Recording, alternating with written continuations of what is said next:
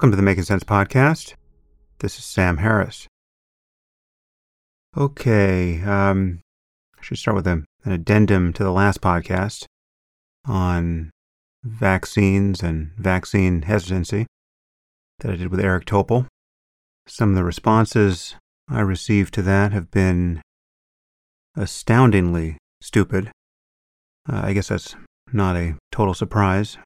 Uh, I don't feel like dealing with too many specifics here. I, one criticism I do take to heart, if only because it came in one form from my wife, is that uh, despite my saying that I wanted to remain non judgmental and try to produce a document that the vaccine averse could actually receive without feeling denigrated in any way, I didn't try hard enough.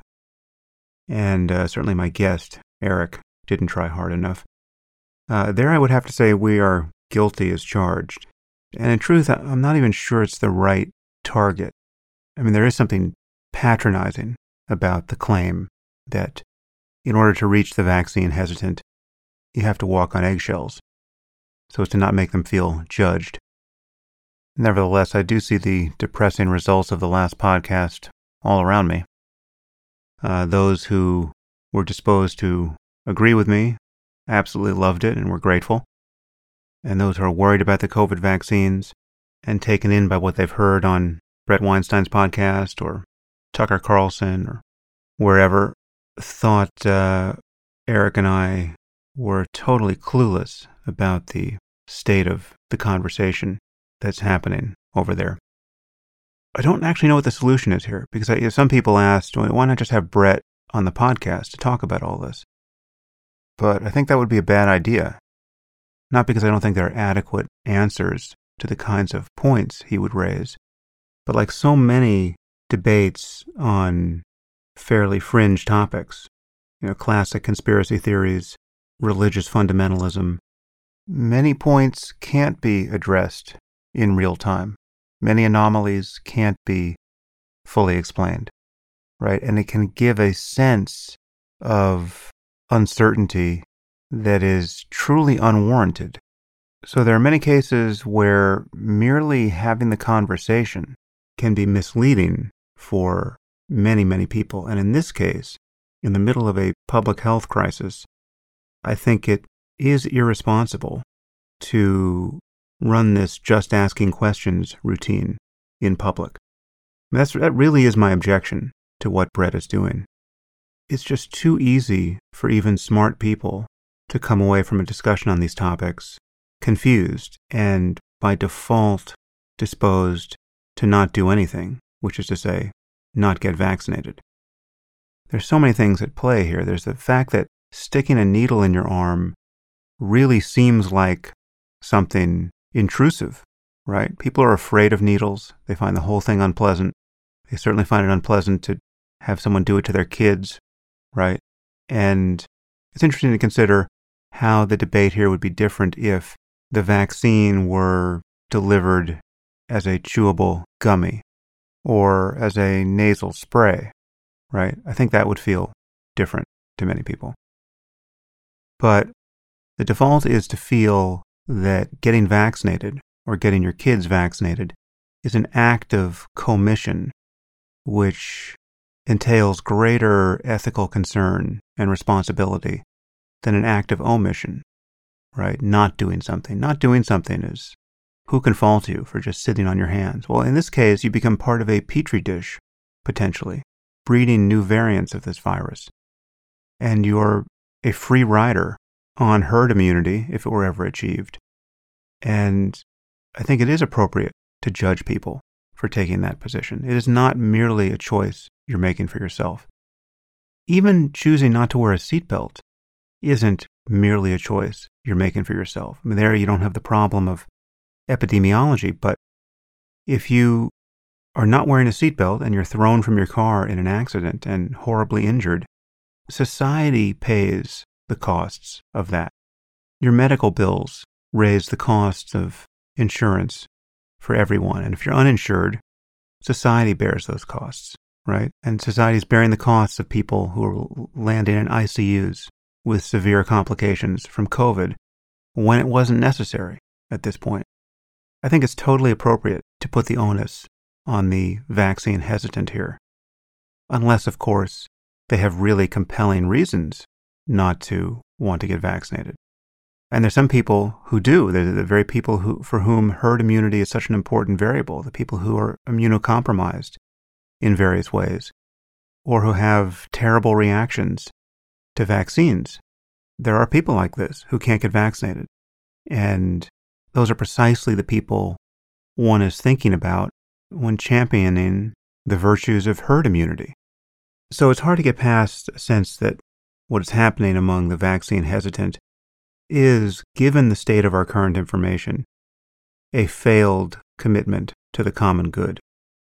You are helping prolong a problem that need not be prolonged. We know these vaccines work, and we know they are safe enough at this point certainly compared to the problem of getting COVID without the benefit of getting vaccinated. And if I didn't believe we knew this, then there might be something to debate. But just as I'm not going to have a podcast where someone's haranguing me about thermite and the melting point of steel, I'm not going to have a debate about these vaccines in the absence of truly compelling evidence.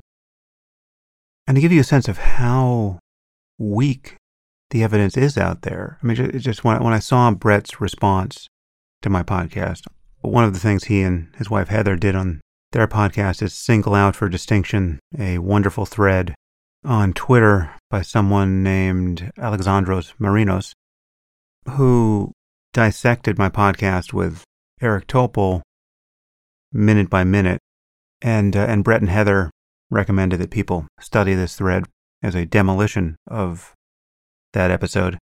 Again, there's no reason to go into the details here, but so much of this was so obviously missing the point and silly. But I'll just flag one thing that should alert Bret and Heather to how far into the precincts of paranoia they've wandered. At one point, Alexandros references my claim that we could take the worst fears of the vaccine hesitant at face value, and it would still be rational to get vaccinated. The worst fears being that the, the VAERS database is reporting real numbers of deaths associated with the vaccine, suggesting that as many as 12,000 people may have died outright from it. And Alexandros admonishes me to be more careful than that because actually, because of the UI and UX concerns of this database, people fear that the problem may be tenfold greater than reported. So now I'm being asked to imagine that 120,000 people in the US have died outright by being vaccinated. No one died in the clinical trials, but 120,000 people may have died in the last few months. And, and no one is really noticing, apparently. Right? I mean, what's, what's happening here? Are ICUs filling up with people who were just vaccinated? Is that what I'm asked to believe? Or are these people dying in their homes and no one knows about it? There's absolutely no reason to believe anything like that. Okay, so if you are in a social context where those fears seem plausible to you, you have been lured into some kind of information backwater that is not good for your mind. And it's certainly not good for our collective well being. Actually, there was another thread that's even more to the point, which Bret also singled out as absolutely indispensable for our understanding of what's going on among the vaccine hesitant. And this comes from someone named Konstantin Kisin. It's a very long thread, but the first tweet reads You're struggling to understand why some people are vaccine hesitant. The Let Me Help You mega thread. Imagine you're a normal person. The year is 2016. Rightly or wrongly, you believe most of what you see in the media. You believe polls are broadly reflective of public opinion. You believe doctors and scientists are trustworthy and independent. You're a decent, reasonable person who follows the rules and trusts authority. And then he goes through all of the insults to this naive way of thinking that have occurred in the last five years or so. He talks about Brexit, election of Trump, and the claim that Russians were involved in getting him elected, the Steele dossier, the Jussie Smollett hoax, the Covington Catholic high school affair, the capitulation of various institutions, medical and otherwise, to wokeism, all the epidemiologists who shrieked about COVID when people on the far right were protesting. But the moment the protests for George Floyd erupted, they not only didn't judge the protesters, but asserted that protesting was itself a contribution to public health. All of these insults to reasonableness and instances of public hypocrisy and just, just the full litany here. So he runs through all of this as an explanation for why the vaccine hesitant now no longer trust authority of any kind the government, scientists, scientific journals, public health officials, as though this explains it all. I would quibble with a couple of things Konstantin said in his litany of abuse, but the general shape of it is something I totally accept. Yes, there has been an impressive breakdown in our institutions, and in particular, the media and the way in which politics has deranged our public conversation more or less on every topic.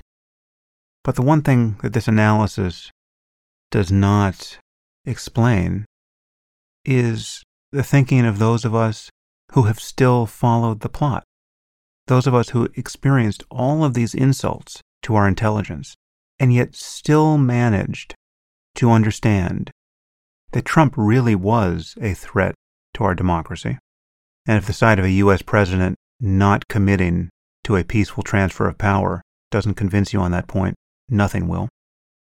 And in the case of COVID, despite all of the failures of clear thinking and clear public health messaging, many of us still understand that the vaccines are incredibly effective, and all things considered, it is far wiser to be vaccinated at this point than to be running the risk of getting COVID without having been vaccinated.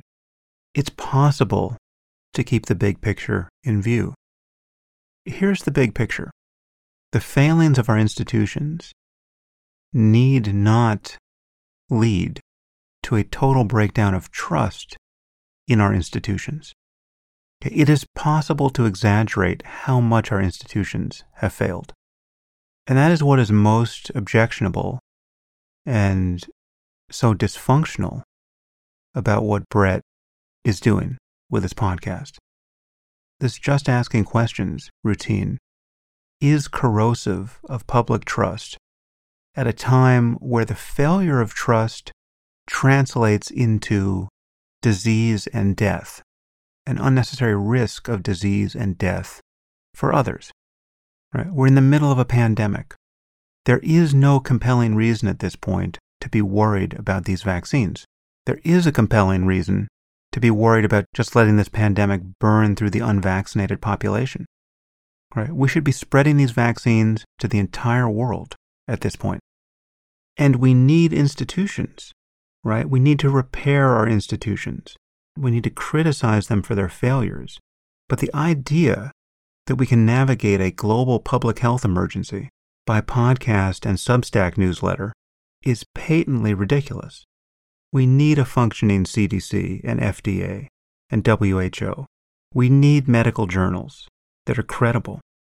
And it's this breakdown in legitimacy or perceived legitimacy that is proving so dysfunctional. So, my issue with what Bret is doing is that he's doing it in public. Fine, if you're uncomfortable getting vaccinated, you want to make that private decision for yourself and your family, well, fine, I don't agree with it, but that is very different than making it a public cause to convince as many people as possible that they should be worried about these vaccines. There is no compelling reason at this moment to be worried about these vaccines. And yet you're devoting podcast after podcast to spreading that fear. Again, in the middle of a pandemic. That's the part that doesn't make any sense. That's the part that seems unethical and irresponsible. Of course, it's possible to worry about the long term safety implications of these vaccines or of any other new medical intervention for which long term safety data are unavailable. I'm not saying it's crazy to worry about these things, I'm saying that all things considered, it's not reasonable. And it's not reasonable to stoke those fears in millions of people. We have a forced choice. You can get exposed to COVID without having been vaccinated or after having been vaccinated. That's the choice. Of course, Bret thinks there's a third choice. You can be exposed while taking ivermectin prophylactically. But he admits that ivermectin is not widely available, that most people can't get their hands on it. So this isn't an option for his audience, for the most part, even if he could justify it for himself, which again, I don't think he can really do.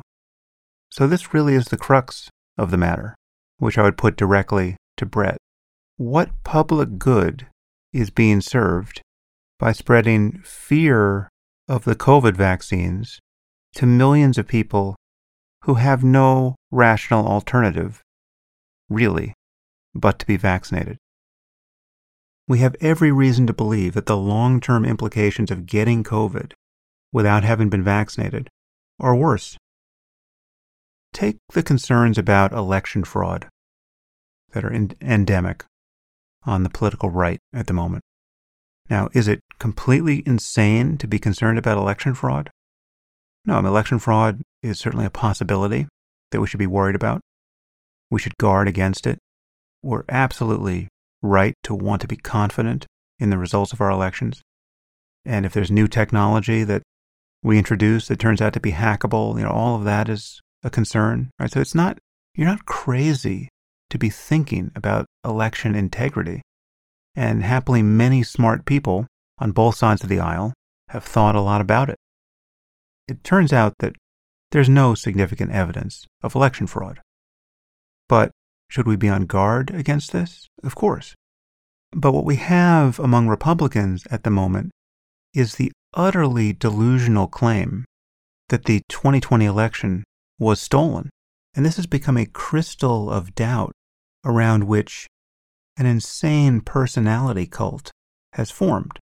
So the merely asking questions routine is in bad faith, or it's totally oblivious to the corrosive effects of asking certain questions again and again. I'm not going to have someone on the podcast to talk about the 2020 election who's going to say, well, what about the 4,000 ballots in Phoenix that went missing? When it's impossible to respond to a claim like that. You platform a claim like that that you can't possibly respond to. I don't know if it's made up. I don't know how many journalists it would take to track it down, but I know that in the general picture of things, the incentives are such that the claim is guaranteed to be spurious. We're talking about an election which, in the relevant case, was governed by Republican election officials. And there were Republican judges who heard these challenges and threw them out. Right? The incentives were never there to produce a massive fraud. All of this is virtually guaranteed to be bullshit. Now, is it conceivable that some facts will come to light so that I'll have to recant this statement? Sure, it's conceivable. And it's conceivable that in some years we'll discover that mRNA vaccines were more dangerous than we thought, and that ivermectin is a far more potent prophylactic against COVID than we have any right to believe now. But the question is, what is it rational to believe and do now, given the information we have? Anyway, as I said, I, I, don't actually think there's much to say on this topic. I do think it is quite straightforward.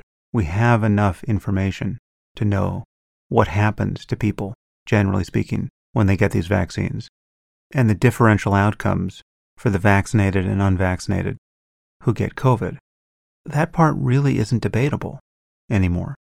So if we want to get society back to something like normal, globally speaking, I think we have an ethical obligation to help get the world vaccinated against this disease. And it's worth considering what the world will look like if we get a variant that is far more deadly than those currently circulating. How will the just asking questions routine look in the case of something that's killing 5 or 10 or 15 or 20% of those it infects? Hopefully, we'll never experience such a thing. But under those conditions, to get a vaccine that works and not to use it and to argue against its use should be unthinkable. Right? And I'm not so sure it is at this point. Again, I think we're in the presence of something like a religious or pseudo religious phenomenon. People are just not thinking clearly. And mere contrarianism is becoming part of their identities. I mean, there's something pornographic about all this. This reflexive distrust of institutional authority is like the pornography of doubt. People are infatuated with this stuff. And there's a, there's a zealotry around it. And the quality of the thinking is so bad in so many cases. Given my experience on other topics, it's impossible to shake the feeling of familiarity here. This is what it's like to argue about religion or the 9 11 truth conspiracy. And those fronts I've learned to pick my battles because getting into the trenches is so unrewarding. COVID aside, we have a much larger problem on our hands.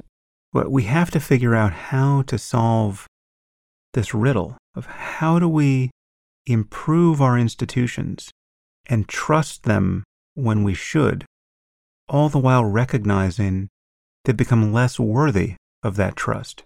It's like we have to repair an airplane as it's flying, right? And not do anything so stupid or iconoclastic that it just falls out of the sky.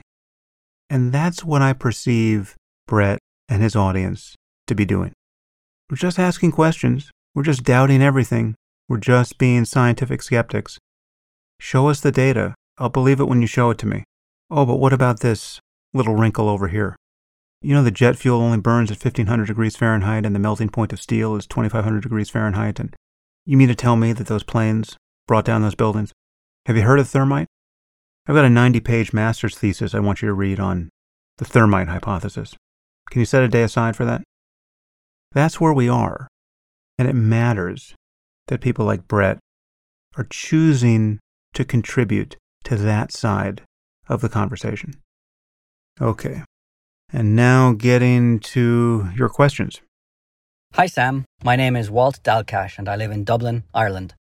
My question for you is How can I inoculate my biracial children against the identity politics ideology they are bound to encounter at school and university? Okay, well, Walt, this is a question that is on the minds of many of us these days, whether our children are biracial or not. I guess the first thing to point out is that children, until they're indoctrinated into one or another form of tribalism, don't have any of these weird beliefs, right? They're not identified with a subset of humanity until you give them certain ideas. And so the project is to make them increasingly intelligent connoisseurs of bad ideas. I have a 12 year old daughter who was obliged to read a version of Ibram X. Kendi uh, designed to indoctrinate tweens into his paranoid worldview uh, as her summer reading before seventh grade. You can imagine the joy that brought me to see that of all the books in the library of human knowledge that could have been selected for her edification this summer, she was obliged to read a version of Kendi. But she is smart enough at this point and aware enough uh, of the general shape of the hysteria that has been unfolding around all of us to have formed conclusions about this document that, uh, quite frankly, gave me a lot of comfort. It seems to me that the only thing we need to do is teach our kids to think critically and to be aware of the larger goal, which in this case is to have a society where everyone has all the opportunities they can use. Now, whether we'll ever perfectly achieve that goal remains uncertain, but it's pretty clear that caring more and more about the superficial differences between people can't be a mark of progress toward that goal. And that is something that even a child can recognize. Okay, next question. Hey, Sam, this is Greg Tamblyn in Kansas City, Missouri. My question is why do you think journalism is broken? If you could explain, giving some examples, like what are you not getting that you would like to be getting? And also, what you would do to quote unquote fix the New York Times. Thanks.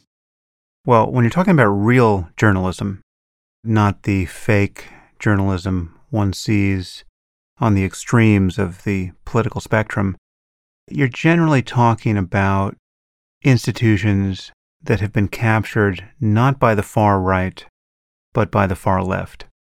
Right? This is why I have, to the minds of many people, placed an inordinate focus on the problem of wokeism and social justice activism, identity politics, and have spent much less time worrying about the far right, right? Because the far right does strike me still as the fringe of the fringe. It's not to say that it's not potentially of great concern. It is. I think the potential for violence there is significant. And as you know, I spent a lot of time focused on Trump, right, which is not quite the same thing as the problem of the far right, i.e., white supremacy. But when you're talking about the far left and the absolutely crazy ideas that thrive there, the belief that this country is irredeemably racist and that whiteness is akin to original sin and that any projection of American power is diabolical and has been since our founding, and that capitalism is irredeemable and needs to be entirely scrapped. Right? These are the kinds of ideas that, if believed by the majority of people in any society, would be synonymous with the destruction of that society. It is a kind of moral and political and economic suicide to be fully taken in by these ideas. And yet, they have invaded our mainstream media on the left in some form. So when you ask why is the New York Times broken, it is broken by wokeness above all else. It's broken by identity politics. It's broken by a disposition to believe accusations of racism or sexism or transphobia wherever they are uttered, to believe these things uncritically.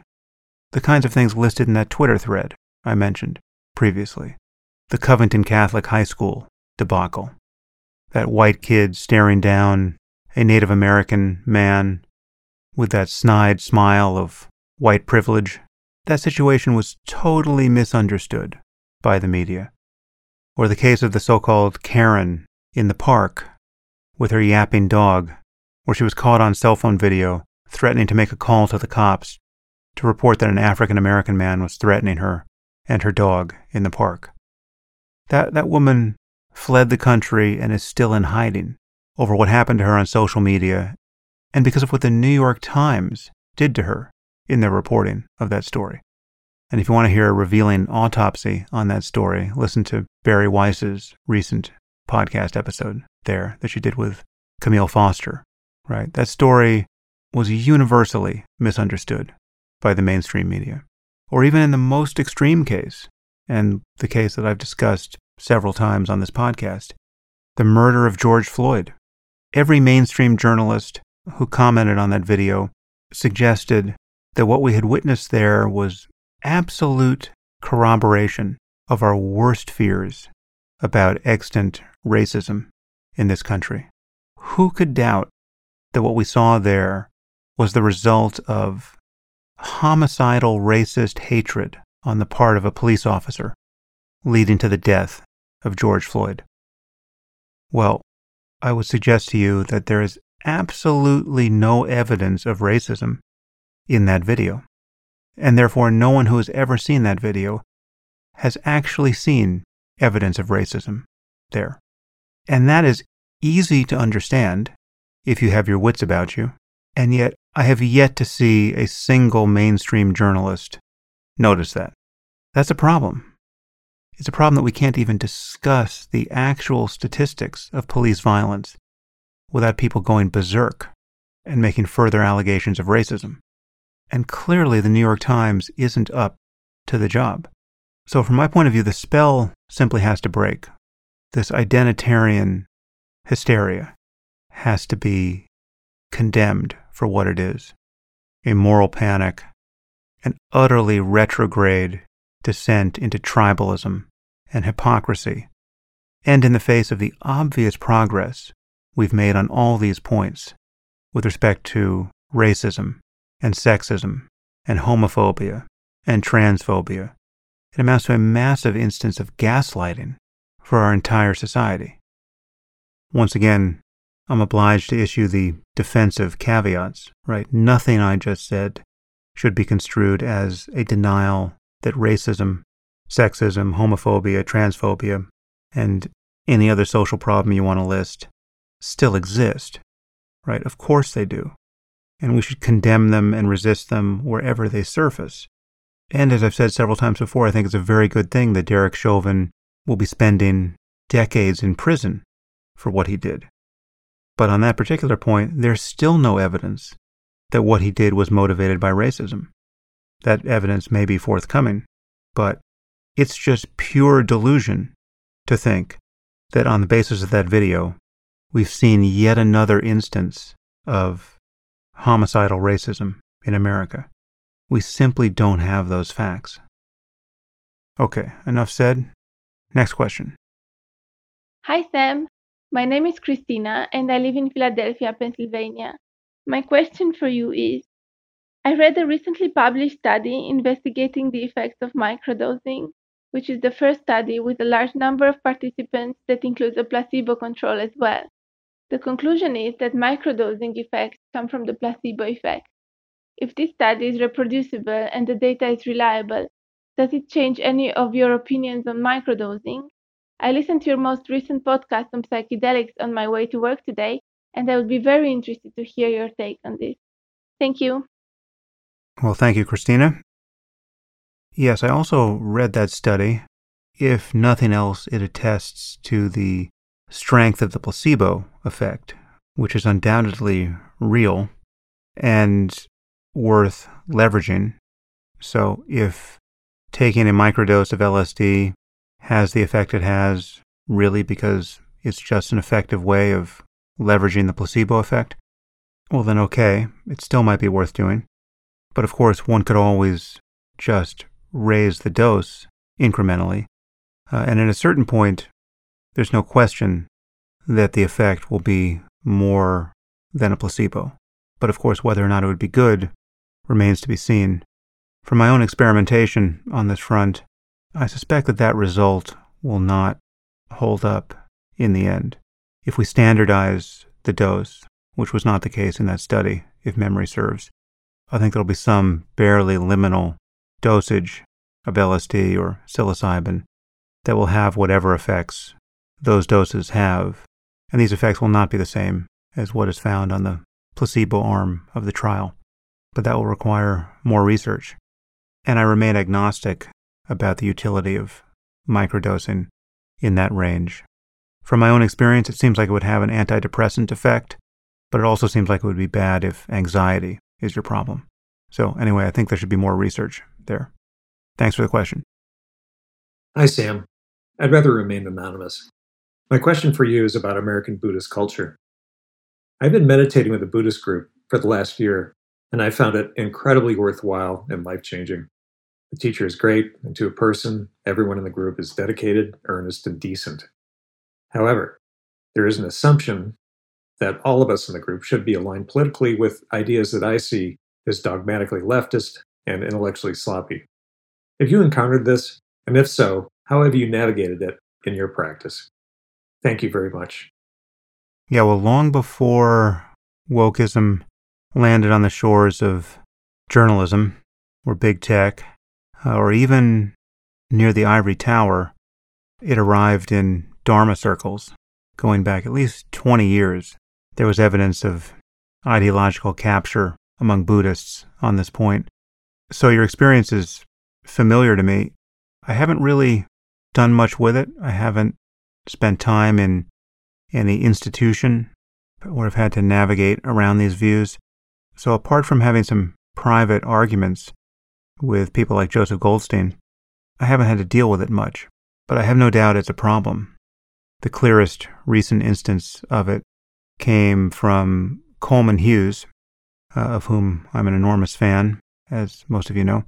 And he told me a story when he went to IMS, the Insight Meditation Society, where I've done most of my silent retreats. He went there for a, I think it was a week long or 10 day Vipassana retreat. And on his first day, he was handed an orientation guide in his room. And I believe on the first page of that guide, there was some admonishment that all meditators were asked to consider around their white privilege, right? And just what it means to have white privilege and how marginalized black and brown people would feel in the context of a silent meditation retreat. And on Coleman's account, the document itself served to marginalize him on that retreat. I mean, the last thing he wanted as a black man on a silent meditation retreat with mostly white people was to have these white people thinking about the significance of having a black man in their midst. Whatever the social truth being gestured at there, the whole thing was profoundly misconceived. Anyway, I'll leave it for Coleman to talk about the significance of all of that. But my more general point, which I've made here on the podcast, is once you understand how deep the practice of mindfulness goes, once you see how it puts into question the very notion of a self, right? That you have an identity worth taking seriously on any level, you must see that the piece of pseudo ethical software being urged upon you in the form of identity politics is antithetical to the project of achieving the kind of psychological freedom that is being advertised there. The way I've made this point before on the podcast is when you really know how to meditate, when you really understand the nature of your mind directly, you understand that you don't have to identify with the face you see in the mirror each day, much less with the millions of people who just happen to superficially resemble the face you see in the mirror each day.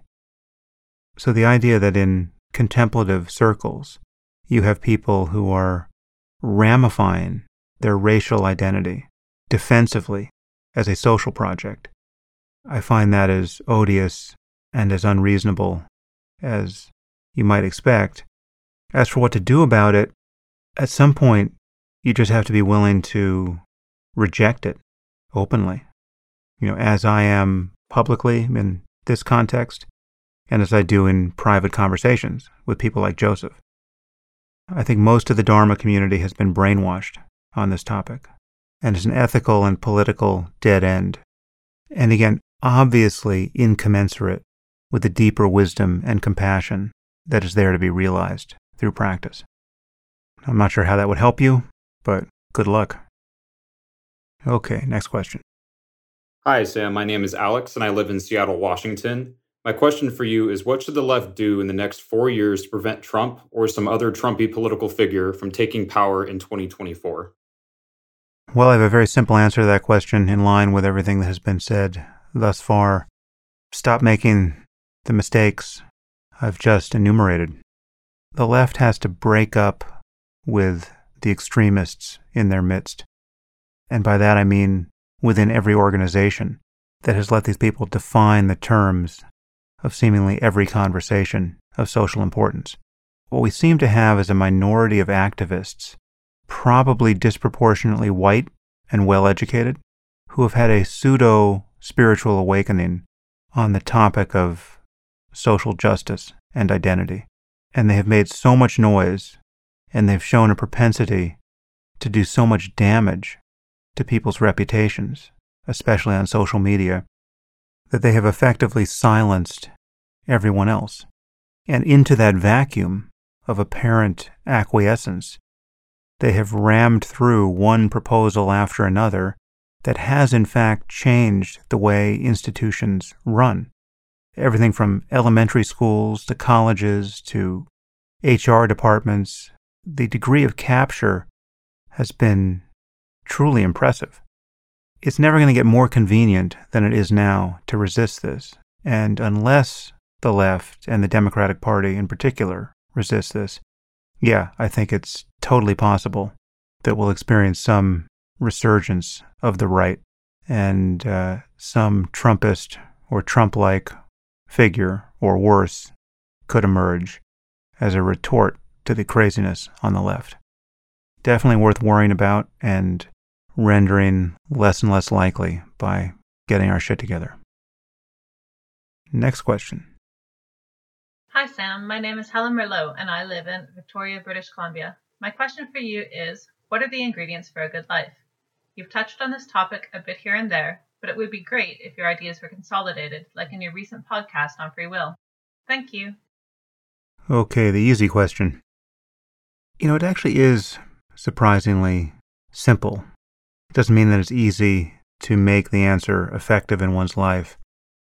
You know, there are various ways to boil this down, but I, think one framing that covers almost everything would be to see this opportunity of being alive as an opportunity to grow with respect to two variables love and curiosity. For me, love, rightly construed, covers more or less the whole terrain of ethics and a pro social engagement with the world. You know, what it means to be a good person in the world. Understanding what love is and uh, maximizing one's commitment to it, experience of it. Clearly, that covers at least half of what makes life worth living. And curiosity for me covers the rest. It covers all of intellectual life. Again, both projects seem to me to be open ended. There's just no telling how rich an individual life can become or how beautiful a society can be where more and more of its citizens have their heads screwed on straight with respect to these two variables. So um, I would say love and curiosity as master values. But the fine print here is important. When you really understand what those terms mean, several things follow. For instance, curiosity covers not only intellectual life, but spiritual life, the contemplative life, understanding what it's like to be you from the inside, right? So everything that I put on the Waking Up app can be explored purely with curiosity as its motive. And there you find that many of the things you assumed about the nature of your mind aren't true. And there's an immense freedom to be discovered there. So, in my view, the deeper project of self transcendence and even enlightenment can be accessed through either of those doors. Anyway, there's a lot to say on that topic, but I'm saying most of it over at Waking Up. Sam, what are your thoughts about the idea of ends justifying means and the attendant lies the concept engenders? On the one hand, essentially everyone agrees with the idea if the stakes are high enough, and yet it is a fundamental source of human misery and the genesis of some of the worst of man's inhumanity to man. You made a strong case for rigorous honesty in lying, but pure honesty doesn't actually seem to work given human psychology. However, also, given the misuse of these types of lies, it's hard to know where to find the moral high ground. Thanks. Yes, this is a good question that directly relates to the place where this podcast began on the topic of COVID and global health. It clearly has been tempting for public health officials from Anthony Fauci on down to shade the truth, if not lie outright at various points during this pandemic. And one could well imagine seeming imperative under conditions that were more dangerous than COVID. But it's just as clear that those lies and half truths backfire. The instances of apparent lying have given so much energy to this conversation around vaccine safety.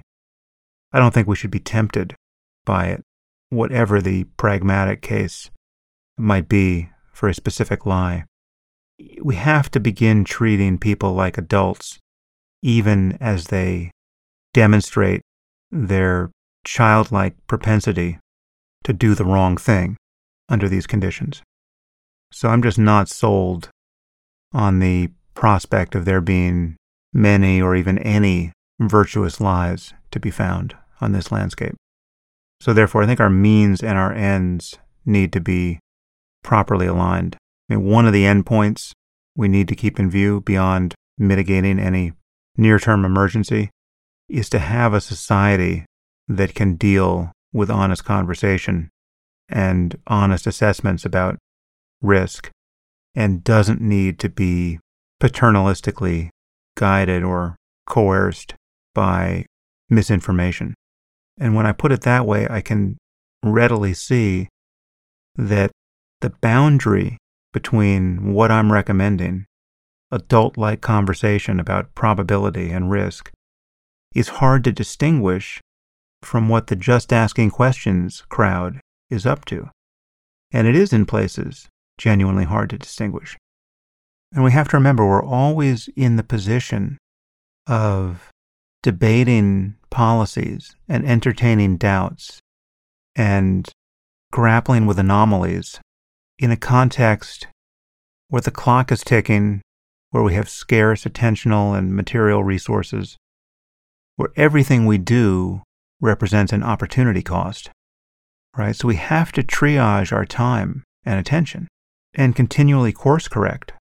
But we're now operating in an environment where even the honest admission of scientific error brought to light by further scientific scrutiny is being scored as a failure of science and scientific integrity. Right? And that is totally dysfunctional. Yes, there is such a thing as bad science and even scientific fraud. And the remedy for that is good science, right? Not some other mode of conspiracy thinking or witchcraft. And yes, arguments from authority are specious, but that doesn't mean that there's no such thing as scientific or institutional authority, or that we should never rely on it as a proxy for the truth. We can't endlessly tear up the foundations of our knowledge all the time on every front. We can't keep falling into doubt about whether or not water is two parts hydrogen and one part oxygen, demanding that the experiments be rerun. Yes, it's absolutely true that to make scientific progress, we're continually questioning scientific authority and received opinion. But we still need institutions that produce credible experts on specialized topics that members of the general public are not in a position to deeply understand. Certainly not when the clock is ticking and we have a public health emergency on our hands. So it matters that the epidemiologists and the immunologists and the virus hunters can get on the same page through a systematic analysis of available data in the midst of a public health emergency. And again, podcasts and Substack newsletters and Twitter threads are not a surrogate for that process. Yeah, so the scope for lying here, I think, is non existent. I'm sure we could come up with a thought experiment where I would say, yes, of course, you got to lie there. But as for the real world, I think the downsides of lying are usually experienced right on schedule. So I think we have to keep that door closed. Hey, Sam. My name is Dan, and I live in Madison, Wisconsin. My question for you is this on the subject of mindfulness, I find myself getting stuck on a paradox. If the present moment is all that matters, how do we justify looking forward to things like career advancement, a vacation, or future personal achievements? I find it hard to square being a good practitioner of mindfulness while also living a normal life. How exactly does one know when the ideal amount of mindfulness has been applied? Some context I recently encountered this conundrum while speaking with a friend about his college aspirations he joked that my excitement for his future didn't align with my advice to quote unquote live in the moment. Thanks. Yeah, this strikes me as a um, a misunderstanding of what one can reasonably expect from one's mindfulness practice.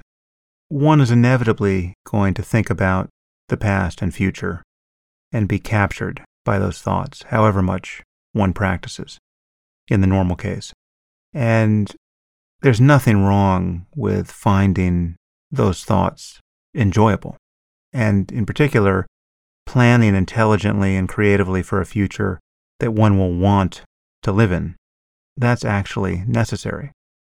Unless one is going to be a monk or a yogi living in a cave and just have one day follow the next without hoping to make any other contribution to this world. One has to spare some thought for how to get things done and what one wants to do.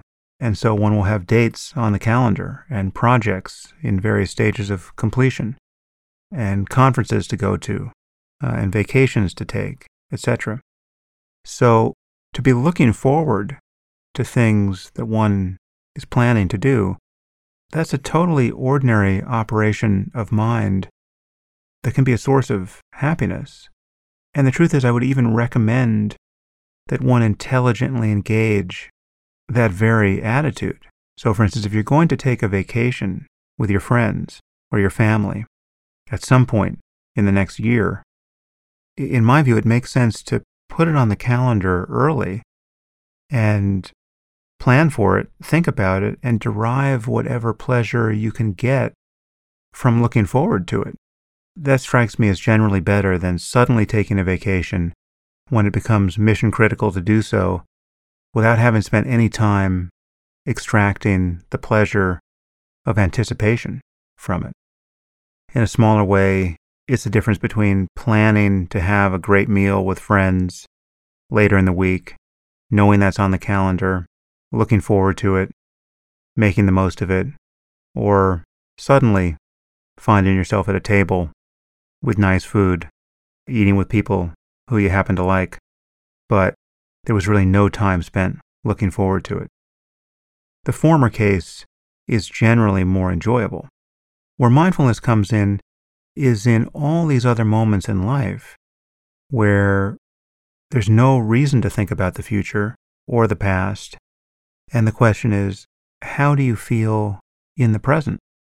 You know, what are you doing with your attention now? How good do you feel now? How free of your problem are you now? And what happens when these plans you were looking forward to unravel? What happens when the vacation gets canceled? Or your flight gets delayed? Or the destination is not as nice as you expected, right? What is your mind like then? And when you find yourself reacting to something in a contracted, unhappy way, how quickly do you notice and how quickly can you recover? And what do you like to be around in those moments?